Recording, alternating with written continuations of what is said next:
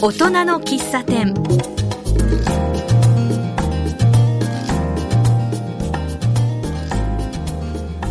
大人の喫茶店はこの街を元気にする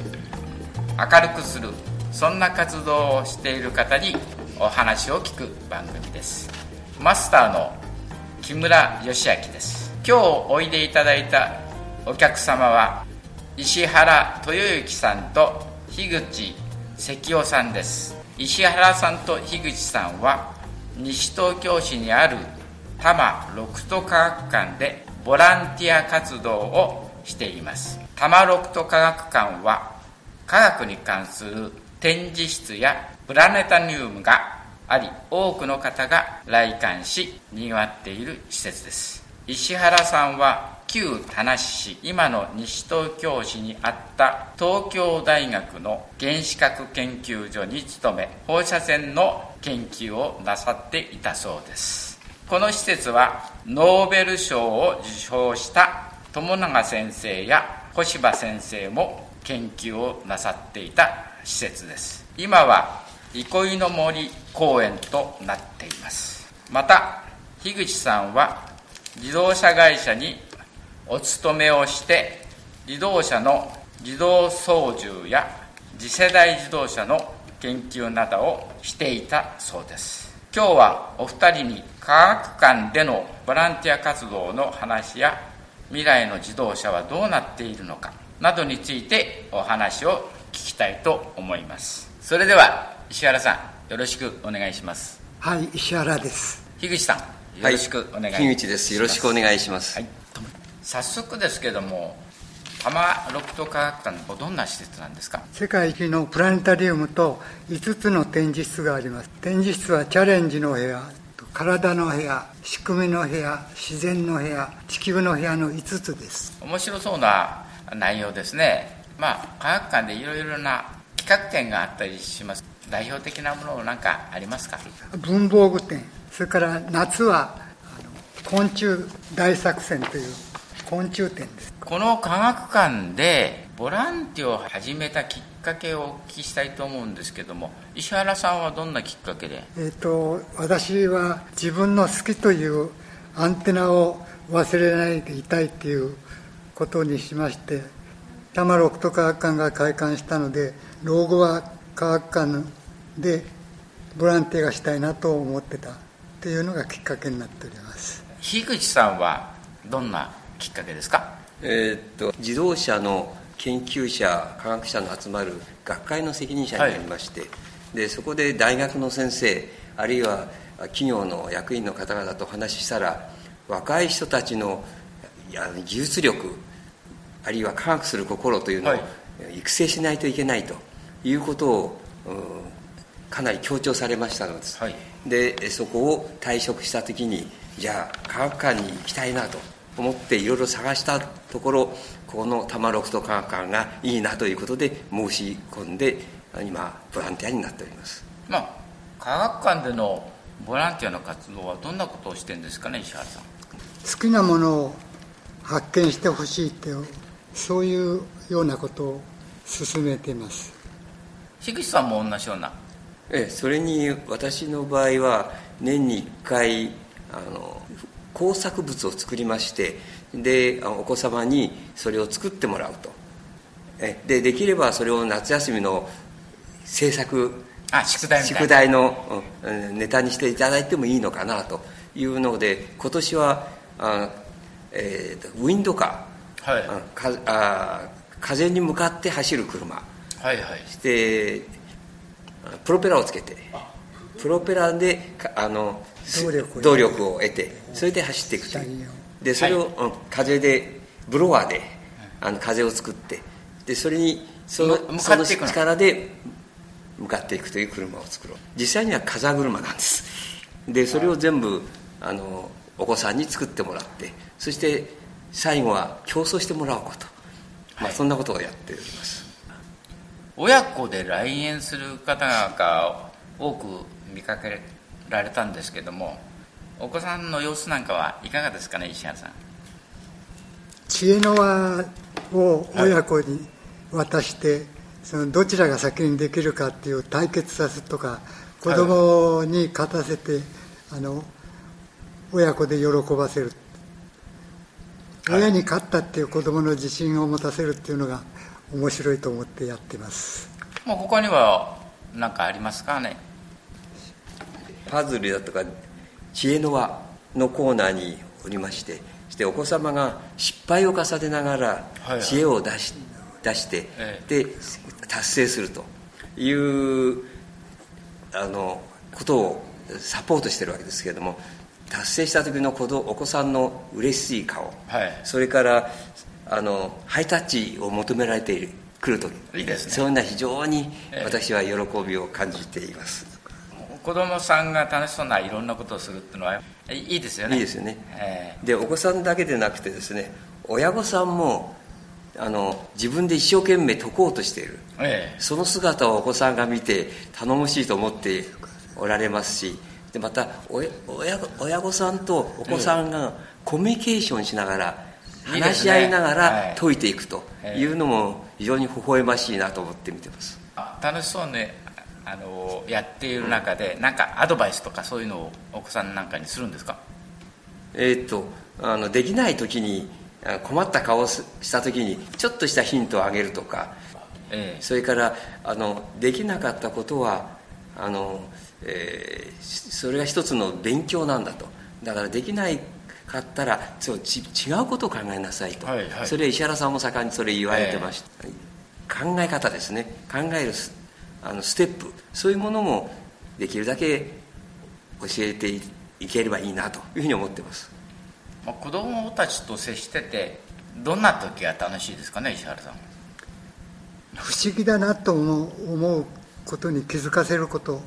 それから知識を持つことがどんなに面白いかということ、ええ、そういうことにを認識させる体験させるのが楽しみです。樋口さんはいかがですか？えっ、ー、とねやはりあの自分で考える、ええ。うん、ということをあの一生懸命私としてはお子さんにあの体験してもらおうかと思ってます。いいことですよね、やっぱり自分で考えるっていうことはあの大切にしていればいろんな発想もねあの湧いてきたり楽しく親子で会話が弾んだり、まあ、そういうことがあのきっかけになってね科学に興味を持つとか、まあ、そういうこともねあるでしょうからね、まあ、樋口さんはあのおもちゃドクターとして壊れたおもちゃをあの直したりしてますよね、はい、それはどんなことをしてるんですか？今グループでやってるんですけれども、はい、お子さんが壊してしまったとい。うものをお子さんあるいは親御さんが持ってきてでそれをその場で直すということをやっておりますまあ、大体のものは直せるんですか？えっ、ー、とね大体のもの直しますけれども IC が壊れてしまったとか、はい、そういうもの以外はあの部品が足りなかったら部品を作ったりして極力直すようにしてます。もう一人で直しちゃうんですか？えー、っとあの主担当は一人になりますけれども、はい、困ったらその周りの人が助けてくれます。でそれぞれ専門家専門を持っている人たちが大体、はい。はい、あの仕事終わってからあのグループになってますので例えばエレクトロニクス関係に強い人だとか、はいはい、あるいは木工に強い人だとか、えー、あるいは機械あるいは整備をやってきた方とかそういう人たちとあの話し合いながら、えー、直しています。ああそうなんですか。じゃあいろいろな分野の方が、まあ、結集していて、ええ、一つのものに、えー、修理していくような、え、そういうようなもんですかね。そういう意味で言うとあのボランティアやってても楽しいですね。いろんな分野の人たちと話し合いながらそのおもちゃを直してしておもちゃを直したらお子さんがニコッとするという、はい、それに楽しみがあるのとそしてもう一つはあのもったいないという気持ちを持ってるお母さん方も来られて、はいはい、せっかくあの直せるんだったら直して使いたいということを言ってこられる方もおられますあの直して使うということの大切さみたいなものもいいですよね。そうですね。使い捨てで使い捨てではなくてやはり直して長く使うと。あのおもちゃドクターですごく苦労したものとかそういう経験がありますか？あのぬいぐるみですね。ぬいぐるみ。ぬいぐるみ。ぬいぐるみでいろんな動きをしたり喋ったりするのがございますよね、であれを直す時い一番困るのはお客さんの目の前でそのぬいぐるみを剥がして中のあの、はいはい。機械を出さなきゃいけない。泣き出すお子さんがいるんでそういう時はあのお子さんをちょっと遊んできてくださいということであのちょっとはあの会場から出てもらってね。それで一生懸命直してそして治ったら喜んでもらうというようなこともやってます。それからもう一つあのそのおばあさんが持ってこられた時に、はい。あのそのおばあさんのお子さんに遊んで遊んでもらったと。えでそれを今度孫の孫に遊んでもらいたいと。いうことで修理をお願いしたいと。えはい。だから昔のおもちゃですよね、ええ。それを直してまた孫に使いたいと。いうようなやっぱり古いんでそれを直すのは非常に苦労することもあります。特に壊れてる動かないものを持ってこられますんで、えうん、まずどうやって動くのかということを想像しながらやっていくというところに苦労もありますね。まあでもそれは楽しみではあり楽ますね。しみです、うんそれではこの辺でリクエスト曲をおかけしたいと思います。石原さんどんな曲がよろしいですか？土壌湖船っ子っていうのが幼い頃郷里で懐かしくはい。若さがよみがえるような気がしてる。聞いてみたいなと思っております。あそうですか。それではお聴きください。後半は未来の車はどんなになっているかなどをお聞きしたいと思います、まあ、最近のね車の事故とっても悲しい事故が起きてますよね。それで私が思うんですけども事故が起きないような未来の車考えられますか？えっと今現在日本では3500人はい。を超える方が年間で亡くなっておられるんで、はい。これは大変なことなわけです。私はもともと数年前からぶつからない車、ぶつけない車ということをあ主張しておりましてでそのためには最低自動ブレーキとアクセルとブレーキの踏み間違い、はい。を防止する装置。それをつけることが必要なんじゃないかとはい。いうことを主張しております、まあ、車の、まあ、性能は格段に向上していますけどもね、まあ、人為的な操作ミスが結構事故の原因が多いですよね。それが防げるような装置なんですか？事故の原因は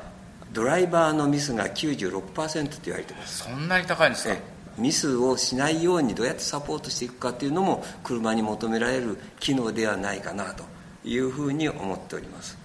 自動運転の技術が今進んでいるんですけどもそれがどんどん進むと事故はなくなる可能性は高いですか？ドライバーのミスをなくすことは大いにできると思います。自動化によってえーかなりあ死亡事故がなくなる交通事故がなくなるという研究も多く出ております。ああそうですか、石原さん未来の車で安全な車って言ったらどんな車だと思います？自動運転だと思います。もう人が全然運転しないとか、そうですね。私がね、えー考える車車が人なんかにぶつかっちゃっても車自体がへっこんじゃってね。それで人は怪我しないと。そんな風船みたいな形をしていてえー車なんかがいいんじゃないかななんて思ったりするんですけども、まあ、そういうこの発想はどうですかね。実はあの車のボディが柔らかい車。そうですね、ええぶつかっても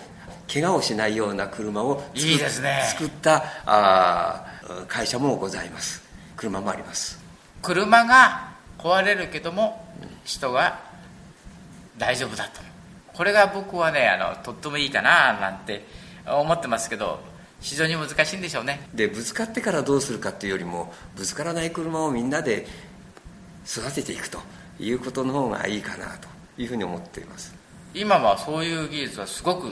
進んでるんですか？技術は進んできてそれを今社会にどうやって受け入れてもらうかということが今考えられています。自動運転となると、まあ、新しい車を買うとか費用がそうとてもかかってしまうんですけども今現在もう少し安価な方法で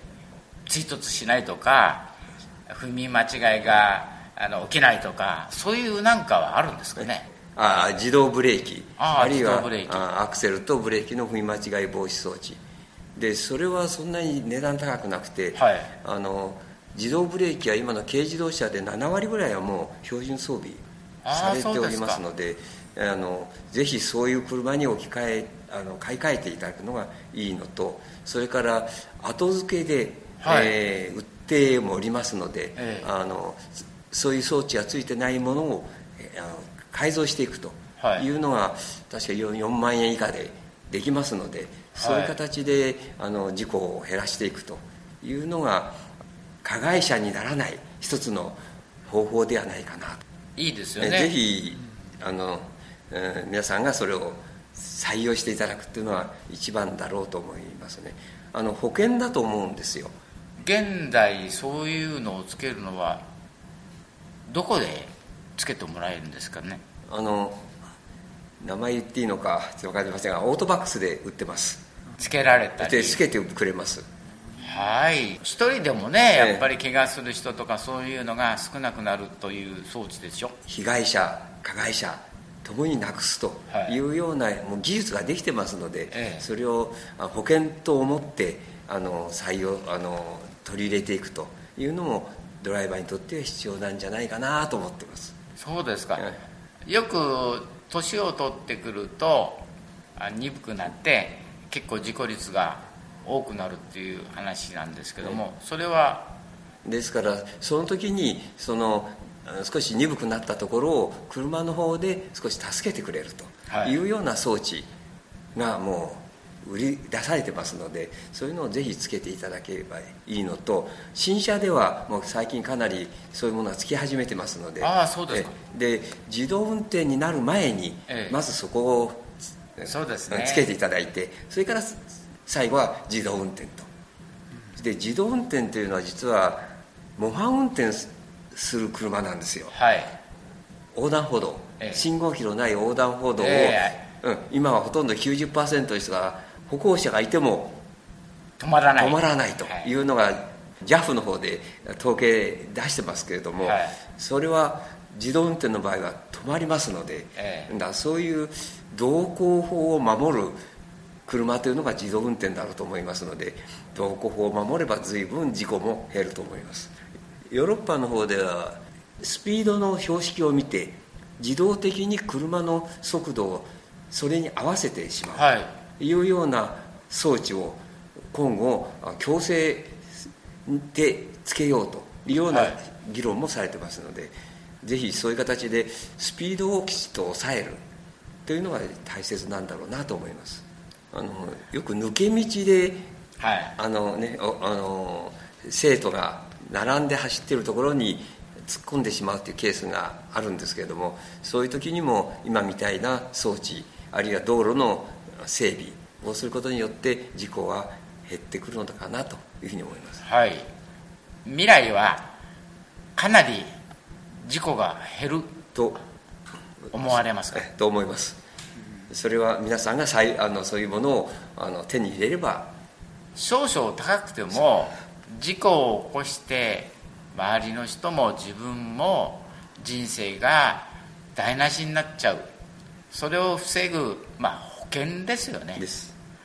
技術を磨いていただいて本当に早くそういうことにねあのなればいいと思いますよね石原さんね。そうですね。まあ街中をね街中ですから。あの走るのに100キロも出なくてもいいんですよね。ね。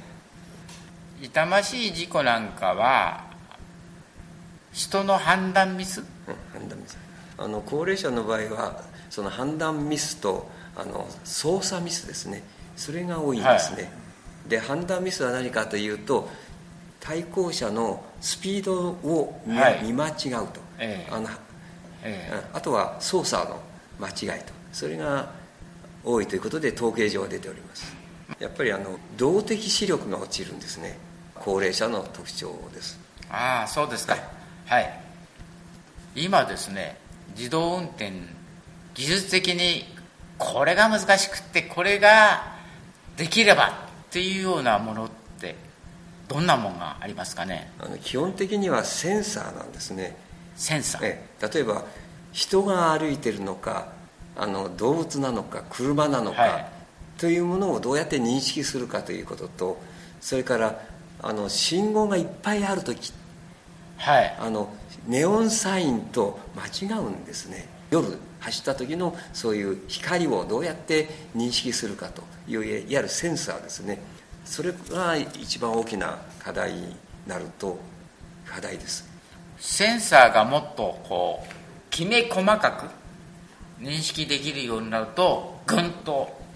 なりますね。はい。技術が進んでそれともう一つはあの本当のあの長距離も走ったりする自動運転になりますと、はい、地図ですね。地図がきちっとした地図ができて、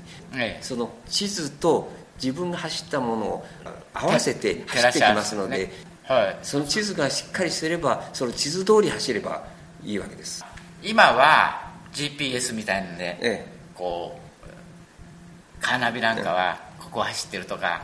そういう技術があるんですけどもそれそれよりもっともっとあの、うん、繊細なあの地図が必要なわけですね。道路の幅がどうなってるかとかあるいはあの建物がどうなってるかっていうところまでも含めてしてあの信号がどうなってるかというそういう全体の地図が必要になって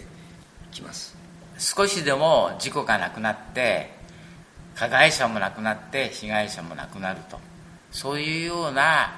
新しい車ができるといいですね。そこで今技術が進んでるのがあのビッグデータの解析であるとか、はい、自動運転の試作車が今走り回ってるんですよでそこでデータをねとにかくいっぱい取ってますのでそのデータをいかにたくさん集めるかということ。そしてそれを AI を使ってどうやって、あの解析して生かしていくかと、まあ、そんなことが今技術的に進められています。自動運転で人間が迷っちゃうようなことも自動運転だったら迷わずできるんですか？いや私は難しいんで止めてしまえばいいんじゃないかな。止まればいいんじゃないかなと、はい。まあ、どどんな時に？いやその前が見えなくなった時には止まると、はい、で人間もその濃霧の時に運転するのは危ないですよね。そうですね、うん、だから人間も濃霧の時には車をやめるとか。そう同じように自動運転もやめる。で自動運転で濃霧を濃霧でも、はい、あのセンサーで近くあの認知することができるんですよね、はい、だからそういう技術をまた考えればいいのかなと。あのセンサーの種類でいろいろなあの認知の仕方があるもんですからそういうものをどうやって使っていくかと。そうするとねセンサーの数がものすごく多くなっちゃうんで、はい、お金が高くなってしまうと。そうですか,、ね、だからそういうのをどうやってあのバランス取っていくかっていうのは一つの大きな開発のテーマです。そういう技術を磨くのも大切ですけども今言ったようにもう本当の悪天候の時にはもう車のエンジンがかからないとかそういうようなことも考えてた方がいいんですかね。と思いますね。あの事故を起こさないということから見ればね、はい、道にこういういろんなマークをつけて、うん、それに従って車が走るっていうような考え方も面白いんじゃないか。いやそれはもう全然あのロシア間通信といって、えー、あの道路と車とを通信して、うん、であの安全に走ろうというのももちろん進んでおります、うん、あそうです、ね、はい。で信号機にあの電波を出すとかそう,、うん、そういう形であの道路の状況と車とはコミュニケーションしながら走るという技術も進んでいます車だけに判断させるんじゃなくてじゃなくて、えー、外からもうそういう要するに電車のレールのような形そうですよね。で果たす、うん、その方が簡単じゃないかそれからね車車間通信もありまして前の車であの霧が出てるっていうのを後ろの車がに情報を提供してでそれもあの情報として運転していくと。あるいは前で事故が起きたというのをあの車と車との通信で後ろの車にあの連絡するという形にして事故を大きな事故をなくすというそうですね。ねあの手法もつ使えてます。というのもありますしですから道路の構造も含めてあの事故が起きないようなあるいはしかも渋滞が起きないようなという仕組みが考える考えられるんじゃないかなというのとそれからあの道路交通法を守って走るとスムーズになるという研究もあるんですね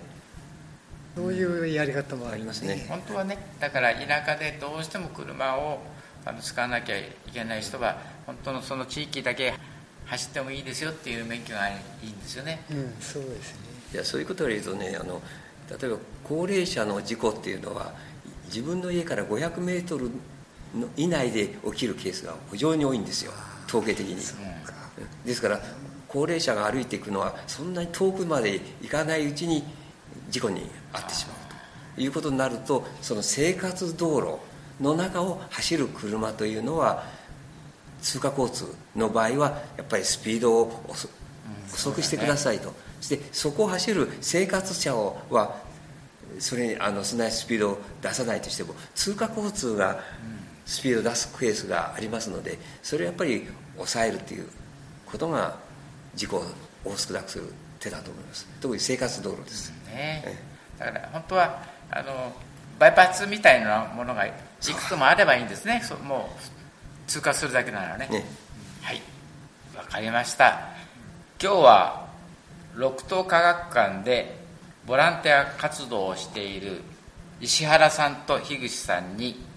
ボランティア活動のお話と未来の車についてのお話をお聞きしました。今日は楽しいお話を聞かせていただいてありがとうございました。ありがとうございました。ありがとうございました。